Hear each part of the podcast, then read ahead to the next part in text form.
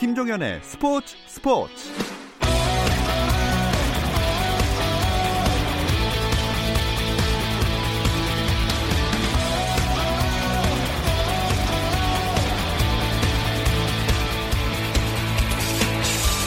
스포츠가 있는 저녁 어떠신가요? 아나운서 김종현입니다. 오늘 하루 스포츠계를 돌아보는 스포츠 타임라인으로 김종현의 스포츠 스포츠 출발합니다.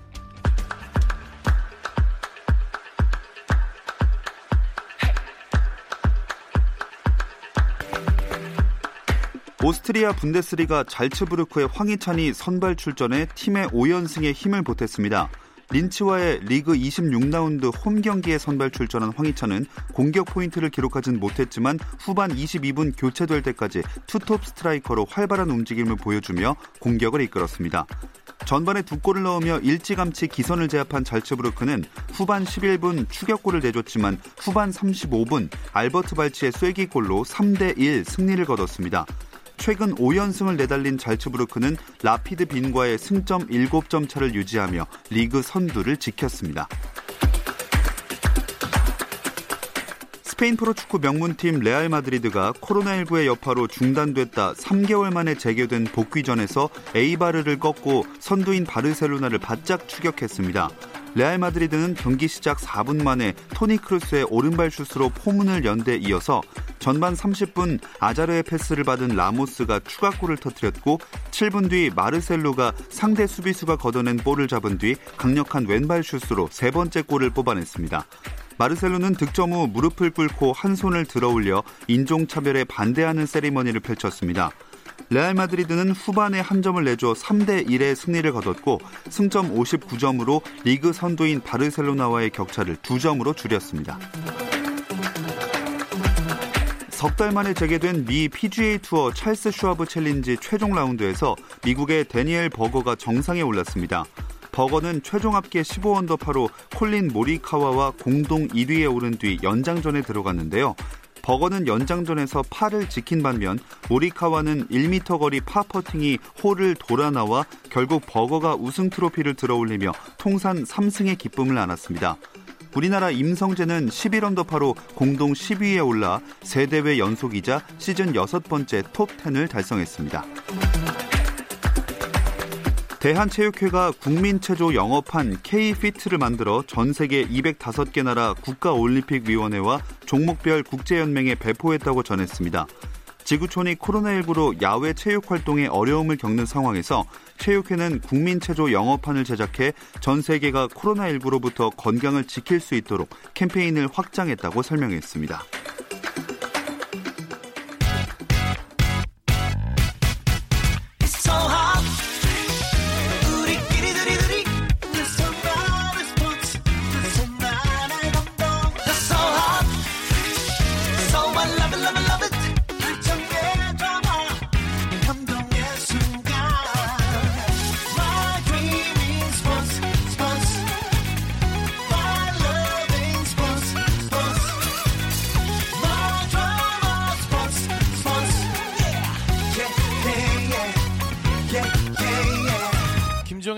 스포츠 스포츠.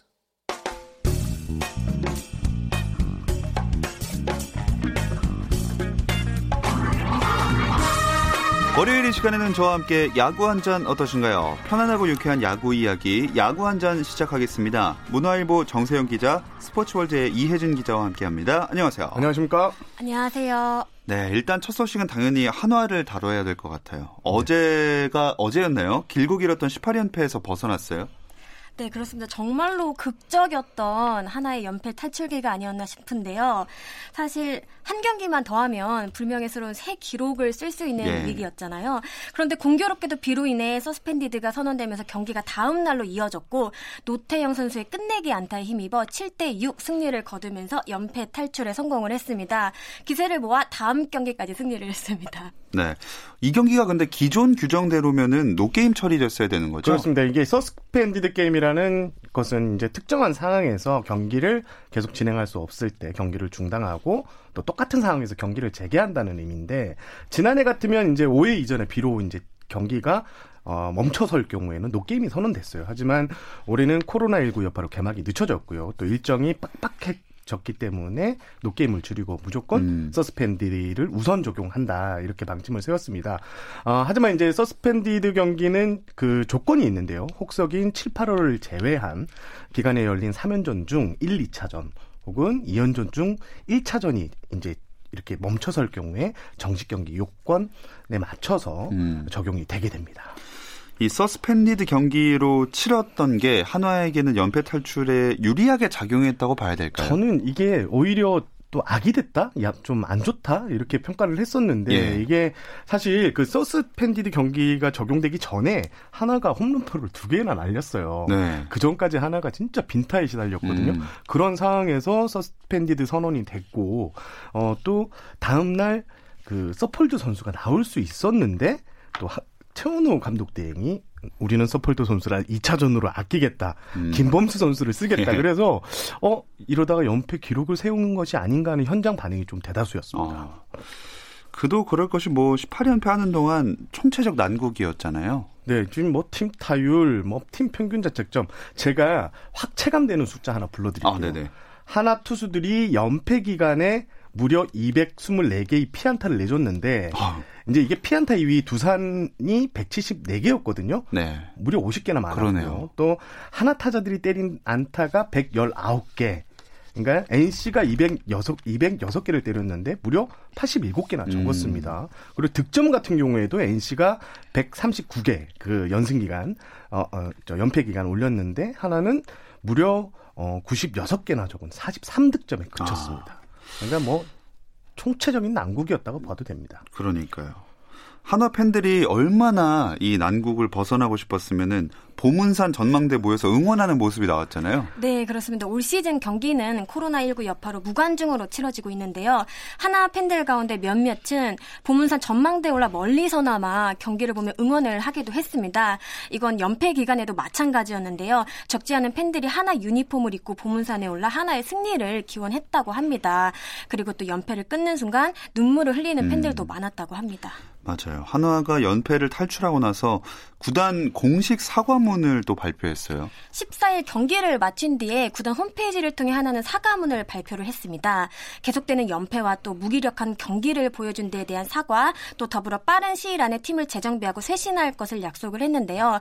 아마도 하나의 경우 긴 연패를 했다는 것 자체도 아쉽지만 그 과정에서 보여준 여러 불협화음들이 더 고개를 젖게 만들었잖아요. 네. 이런 부분에 대한 미안함과 앞으로는 달라지겠다는 어떤 다짐이 아니었나 이렇게 음. 생각을 합니다.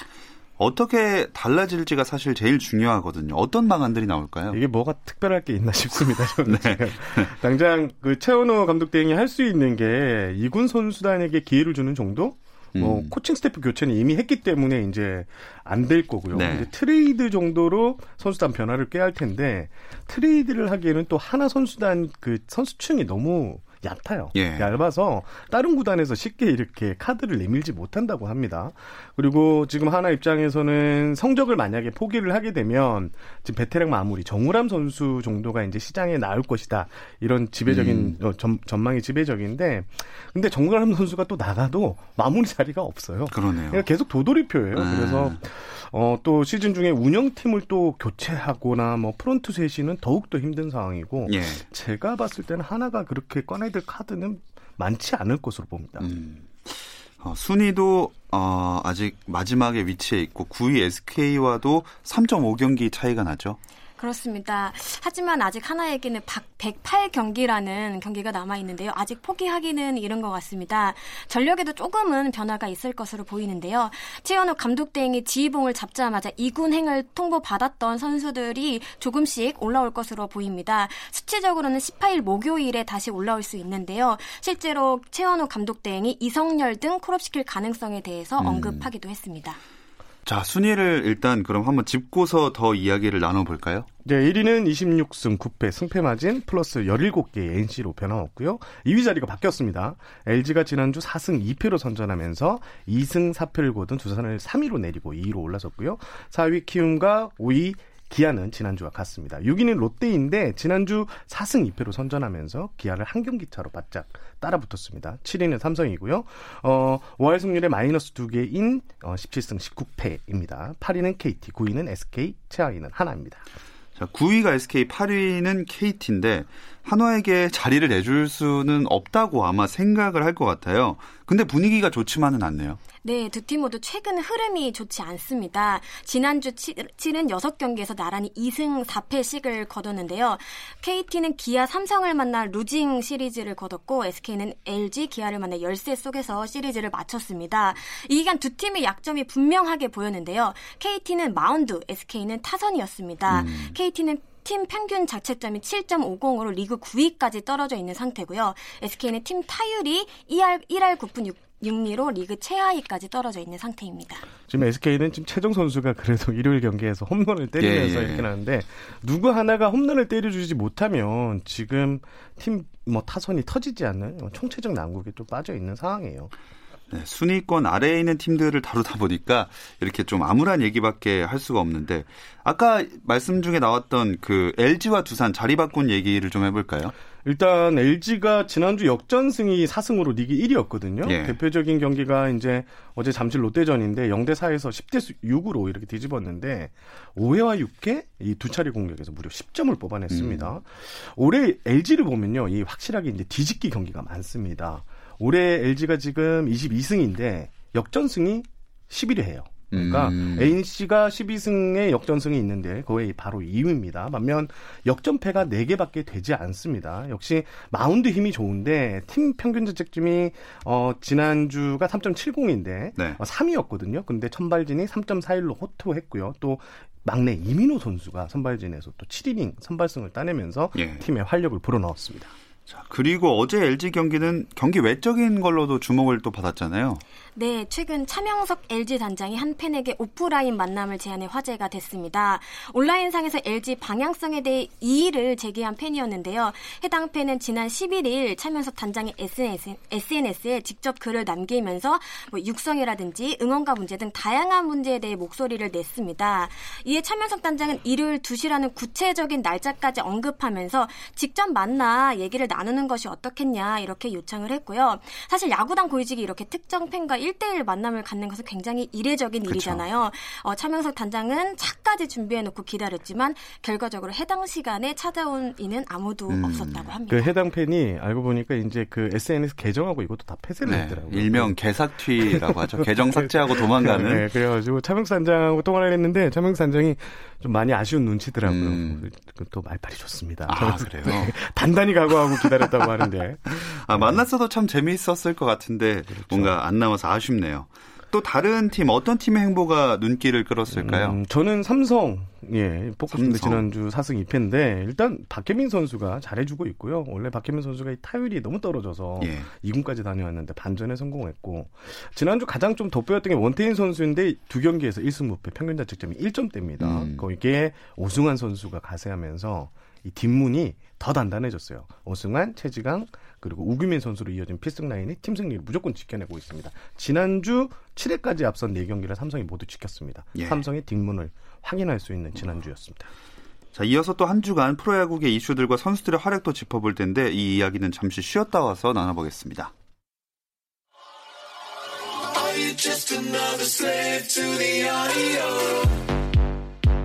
국내 유일 스포츠 매거진 라디오 김종현의 스포츠 스포츠 김종현의 스포츠 스포츠 월요일은 더그아웃 안팎의 이야기들을 안주 삼아 야구 한 잔 듣고 계십니다. 문화일보 정세영 기자, 스포츠월드 이혜진 기자와 함께하고 있습니다. 이번 시즌은 오심이 다른 때보다도 더 주목받는 것 같기도 한데 이번엔 보크랑 관련해서 오심 논란이 있었어요. 네. 네, 지난 11일 잠실구장에서 열린 LG와 SK 더블헤더 2차전 중에 나온 장면인데요. 3대 3으로 팽팽하게 맞선 7회 초 2사 만루에서 SK 제이미 로맥이 타석에 들어섰습니다. 마운드엔 김대현 선수가 있었는데요. 공 3개를 던져 헛스윙 삼진을 잡아냈는데 판정이 나온 직후 SK 측이 강하게 반발을 했습니다. 보크가 아니냐는 것이었는데요. 김대현 선수의 경우 2루 쪽으로 몸을 한 번 틀고 그 다음에 타자에게 공을 던지는데 세트 포지션에서 동작을 끊어치지 않고 연결 동작으로 이어졌다는 음. 것이 SK 측 주장이었습니다. 두 분은 보크가 맞다고 보시나요? 보크 맞죠. 왜냐면 음. 이게 야구 규칙에 보면 주자가 있을 때 투수가 이제 세 포지션을 가져가잖아요. 이게 잠깐 멈춘 동작이 있어야 되는데 이게 네. 연결 동작이었어요.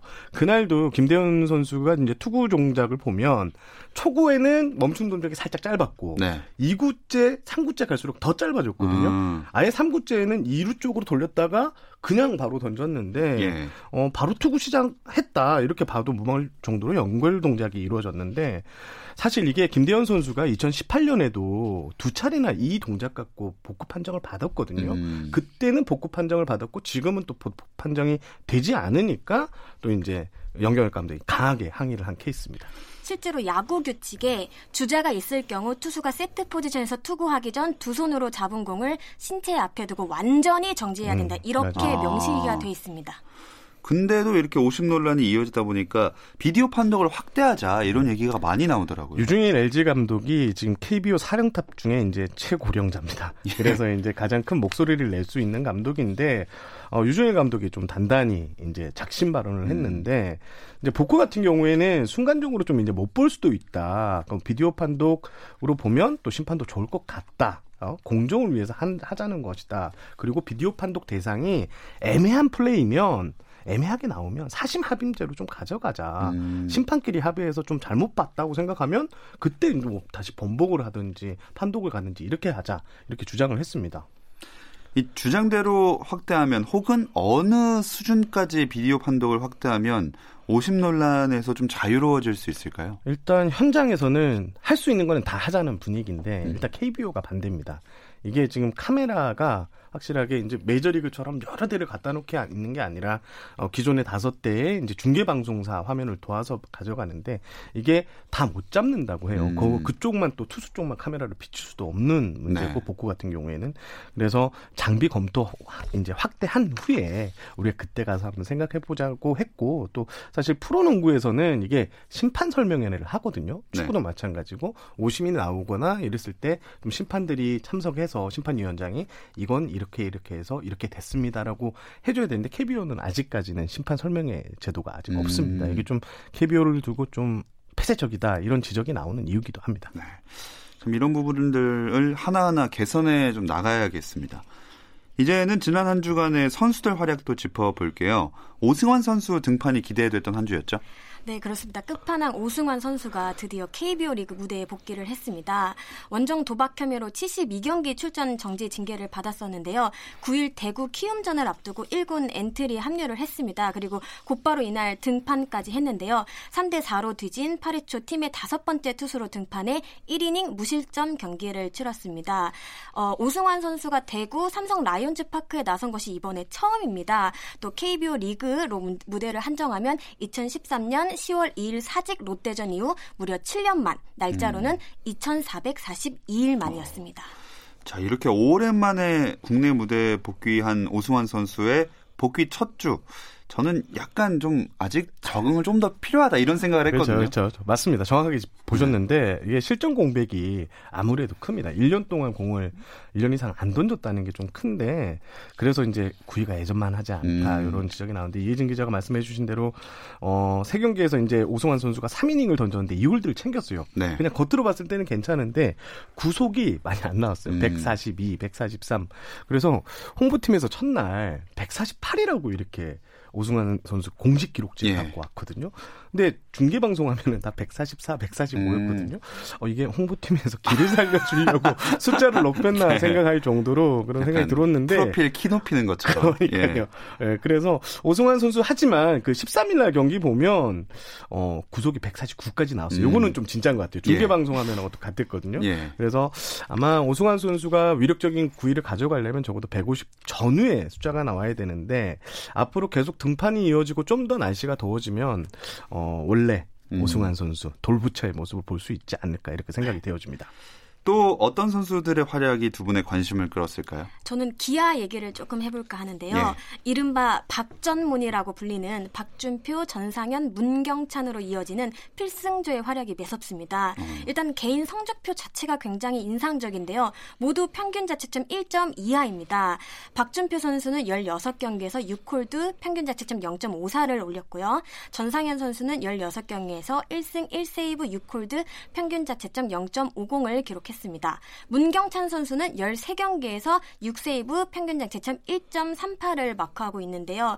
사실 기아가 지금 선발진이 굉장히 원활하게 돌아가고 있는데 뒷문까지 탄탄하니 계산이 서는 마운드 운영이 음. 가능할 것으로 보입니다. 그런데 계산이 서는 것 치고는 성적이 좀 아쉽지 않습니까? 저는 그래도 예. 지금 기아가 엄청 잘하고 있다고 생각을 해요. 어. 5위. 사실 저희가 예상할 때도 기아가 어, 5강 전력은 도전해 볼 수 있는 음. 전력이라고 했지 하위권으로 좀 평가를 했고 전문가들도 대부분 하나와 함께 하위권으로 이렇게 평가를 했는데 네. 그 중심에 이제 박마이가 있었는데 지금 타선이 물음표에서 느낌표가 됐어요. 일단 올해 기아 선수들 장타당 홈런 비율이요 38%예요.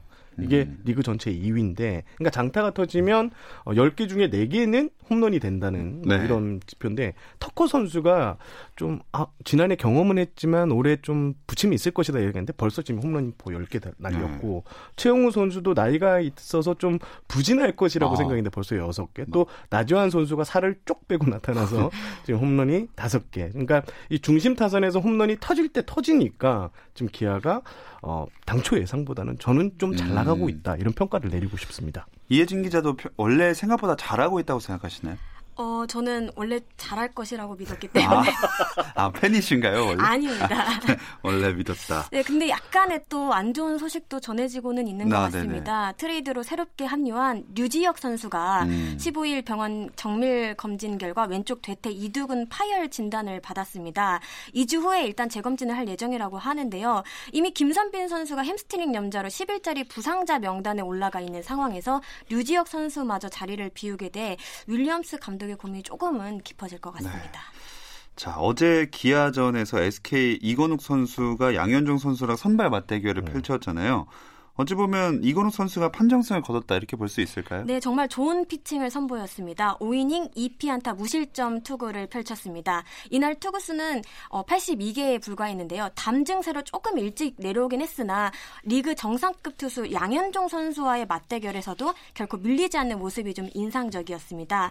사실 이건욱 선수는 부상으로 자리를 비운 1선발 니킹엄을 대신 선발 로테이션을 소화하고 있는데요. 네. 그러다 보니까 상대 1선발 혹은 2선발과 만날 가능성이 굉장히 높습니다.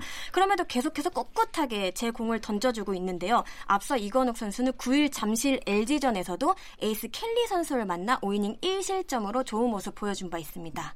음, 킹엄이 돌아오면 어떻게 될까요? 킹엄이 돌아오면 다시 선발에서 빠질 확률이 높은데 아, 아? 킹엄이 언제 돌아올지 모르겠습니다. 아. 그리고 이건욱 선수는 이게 오타니를 이긴 남자로 더 유명해요. 어. 이게 무슨 말이냐면 네. 2012년에 그 세계 청소년 야구 선수권 대회가 이제 한일전이 예. 열렸는데 그때 오타니 쇼헤이 LA 네, 네. 에인절스의 투타 경험. 그렇죠. 예. 오타니 쇼헤이하고 이제 맞대결을 했는데 그때 선발 맞대결에서 이건욱 선수가 8이닝 무실점, 오. 오타니 선수가 7이닝 2실점. 오. 판정승을 네. 거둬서 약간 그 이건욱 선수가 드래프트에 나왔을 때 오타니를 이긴 남자로 이렇게 네. 각광을 받았는데 하지만 이게 고등학교 때 좀 혹사 여파인지 음. 부상이 좀 많아요. 예. 첫해 입단 첫해 팔꿈치 인대 접합 수술을 받았고 또 2015년에 발가락 뭐 골절상 그러니까 잔부상이 좀 많으면서 2016년과 2017년에 세 경기밖에 등판하지 네. 않았거든요. 그래서 이제 군복무를 하고 나서 올해 이제 정상적으로 합류를 했는데 캠프 때부터 좀 어 구위가 좋다 이런 평가를 받았고 어 정상 컨디션으로 이제 스프링 캠프로 소화한 게 이분이 처음인데 아. 어 처음 안주했고 영경혁 감독의 눈도장도 받았고 그리고 선발 자리도 지금 한 이제 들어가서 좀 호투하고 있습니다. 올해는 좀 부상 없이 쭉 네. 잘해 나갔으면 좋겠네요. 두 분이 선정한 한 주간의 내 맘대로 MVP 뽑아보겠습니다. 누구 먼저 하시겠어요?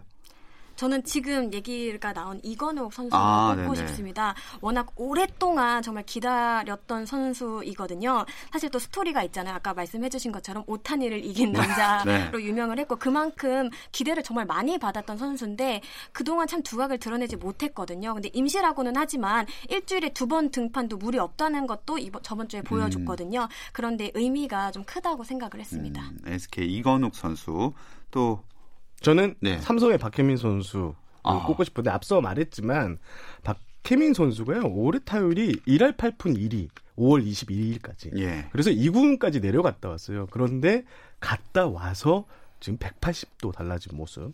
6월 5일 복귀전에서 3안타를 쳤고요. 지난주 타율이요. 무려 6할 4푼 7리. 어, 거의 뭐 10번 타석했으면 6번 이상 그러네요. 안타를 때렸다는 소리인데 이게 리그 전체 1위였고요. 시즌 타율도 1할 8푼 1위에서 무려 지금 1할 1푼 6리가 오른 2할 9푼 8리까지 음. 올라갔거든요. 3할 타율도 지금 보이는데 확실히 사- 박혜민 선수가 이 앞선 타선에서 좀 흔들어 줘야지 또 리그를 대표하는 대도니까 삼성도 힘을 낼 수 있는데 박혜민 선수의 부활에 지금 삼성은 음. 활짝 웃고 있습니다.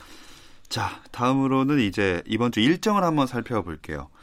한화가 어렵게 연패 탈출하고 연승도 거뒀는데 이제 LG를 만났네요. 산 넘어 산입니다. 예. LG가 지금 기세가 좋잖아요. 지난주 4승 2패를 했고 또 그 다음 상대가 주말에는 또 NC를 만납니다. 음, 아이고.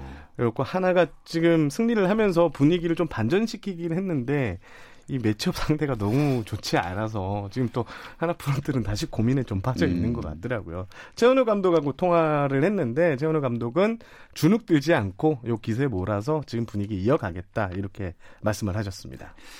이혜진 기자 오랜만에 나오셨으니까 이 그러면 여섯 경기에서 한화가 몇 승 정도 현실적으로 거둘 수 있다고 생각하시나요? 저는 정말 현실적으로 네. 어, 시리즈당 1승씩만 해도 참 좋을 것 감지덕지다. 같다라는 생각을 한번 해봤습니다. 아 그럼 현실적으로는 영, 0일 가능성이 높다. 아니 혹시라도 네네네. 혹시라도 수입에 어떤 위험이 도사리고 있다라는 아, 생각을 예. 했을 때 네. 알겠습니다.